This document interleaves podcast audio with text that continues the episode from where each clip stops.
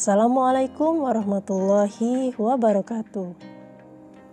Tetap di ruang dengar kamu bersama Ayo Baik Bareng di 13 Mei 2020 ini.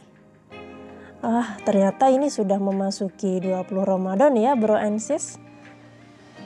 Hai kawan, izinkan terlebih dahulu kami untuk menyampaikan sebuah pantun untuk menyemangati kita hari ini.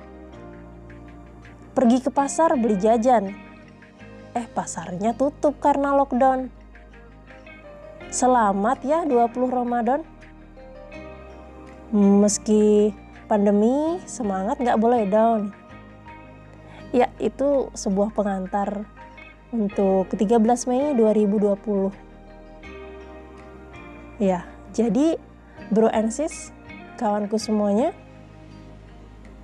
Menu buka puasa hari ini apa? Menu buka puasa sore ini apa? Dahulu para ulama merenungkan betapa banyaknya hidangan buka puasa yang tersaji di hadapan mereka, mengingatkan kepada sang nabi tercinta dan mereka berkata, Rasulullah adalah orang yang paling banyak ibadahnya di siang hari, tetapi beliau sedikit sekali makanannya saat berbuka. Sebaliknya, kita adalah orang yang paling sedikit ibadahnya di siang hari, tetapi makanan kita banyak sekali saat berbuka. Begitulah keadaan para ulama dalam memberi nasihat kepada keluarganya. Selalu ada hikmah yang sangat indah dari apa yang hendak mereka lakukan. Kita memang bukan kelasnya ulama, tetapi bukan berarti kita tidak bisa mengambil hikmah dari menu yang ada di hadapan kita. Ya, berikut ini uh, Mimin Ayu Baik Bareng akan memberikan sedikit insight tentang beberapa yang bisa kita petik dari menu-menu khas Ramadan ya, sahabat. Memang tidak seindah seperti apa yang disampaikan oleh para ulama. Sekurangnya, tapi semoga bisa menambah tafakur kita ya terhadap eh, berbuka puasa nanti. Baiklah, untuk menu yang pertama itu ada kurma ya. Kita menyantap kurma biasanya untuk mengikuti sunnah Rasulullah. Lalu jika dilihat dari sudut pandang si kurma ini, ia itu berasal dari sebuah negeri timur, ya timur tengah ya. Kemudian rela melakukan perjalanan sejauh ribuan kilometer untuk tiba di Indonesia. Masya Allah ya kalau difikirkan. Semata-mata itu agar kita dapat menjalankan sunnah. Ya inilah pelajaran berharga dari sebuah kurma, yaitu rela berkorban demi menghidupkan sunnah Rasulullah. Masya Allah. Kemudian yang kedua itu ada menunya kolak. Ya, si manis yang terdiri dari perpaduan pisang, kemudian ada ubi, kolang-kaling, dan sebagainya ini, ketika bahan-bahan ini dimakan secara terpisah, tentu tidak ada yang istimewa. Namun, begitu diracik menjadi satu, nikmatnya maknyos ya.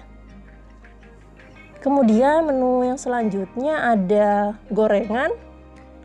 Wah, bakwan, kemudian ada risol, ada lumpia, dan gorengan lainnya menggiurkan sekali ya bro and saat berbuka puasa ini kalau disajikan wah apalagi lengkap dengan sambal kacang. Yummy. Inilah dia kelezatan berbuka yang sesungguhnya. Gorengan berharga murah ini sangat populer untuk berbuka dibanding makanan mahal lainnya ya. Rupanya gorengan ini lambang kesederhanaan. Bahagia itu bukan dengan berfoya-foya dan boros. Bahagia tidak berasal dari benda super mewah yang kita miliki, melainkan bahagia ini saat kita tetap sederhana, setinggi apa pun kesuksesan yang sudah kita raih, laksana gorengan yang bisa bikin kita bahagia saat berbuka ya. Ya, itulah gorengan. Kita tidak membahas tentang sisi kesehatan ya. Ini lebih ke filosofinya. Oke, selanjutnya ada ini yang paling ditunggu-tunggu itu ada menu masakan ibu ya. Inilah dia menu yang spesial saat kita berbuka tentunya, yaitu masakan ibu kita sendiri. Ah, bikin kangen ya. Tidak ada makanan selezat buatan ibu. Saat masakan ibu kita santap untuk berbuka, ingatlah satu pelajaran penting untuk selalu mendoakan orang tua kita. Ketika Ramadan, sudah sewajarnya kita mendoakan untuk orang tua melebihi doa untuk diri kita sendiri. Kemudian lihatlah bagaimana ibu membagi waktunya saat Ramadan. 90% ia gunakan untuk memasak dan menyiapkan makanan bagi kita semua.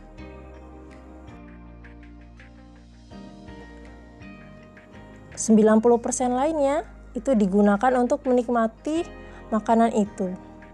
Eh maksudnya 10 persennya ya. Tadi kan 90 persen kemudian 10 persennya digunakan untuk menikmati makanan itu. Betul apa betul? Sebagian besar waktunya habis untuk kita. Lalu kita hanya menyebut nama mereka sedikit saja dalam doa-doa kita. Sungguh. Sungguh sekali ini bisa dikatakan keterlaluan ya kita ini. Sebagai seorang anak hanya menyisakan sedikit waktu bahkan mungkin menyisakan di sisa-sisa waktu kita. Bahkan mungkin ada juga yang tidak sama sekali mendoakan kedua orang tua kita. Ya. Mari jadikan Ramadan ini sebagai bulan bakti kita kepada seorang ibu kepada orang tua kita mau bagaimanapun kamu jangan lupakan kedua orang tua kita. Mau bagaimanapun kedua orang tua kita, jangan lupakan jasa mereka. Karena sejogjanya kita tak akan lahir di dunia tanpa kedua orang tua kita tentunya. Ya, demikianlah beberapa hikmah yang bisa kita renungkan sendiri dari aneka menu yang ada di hadapan kita di sore ini ya. Insya Allah buka puasa kita akan semakin mengesankan. Nah mungkin itu saja insight dari Ayo Baik Bareng featuring titik balik Ustadz Mukafi Arafat di Arafat Channel. Ya, tetap semangat. Silahkan langitkan doa.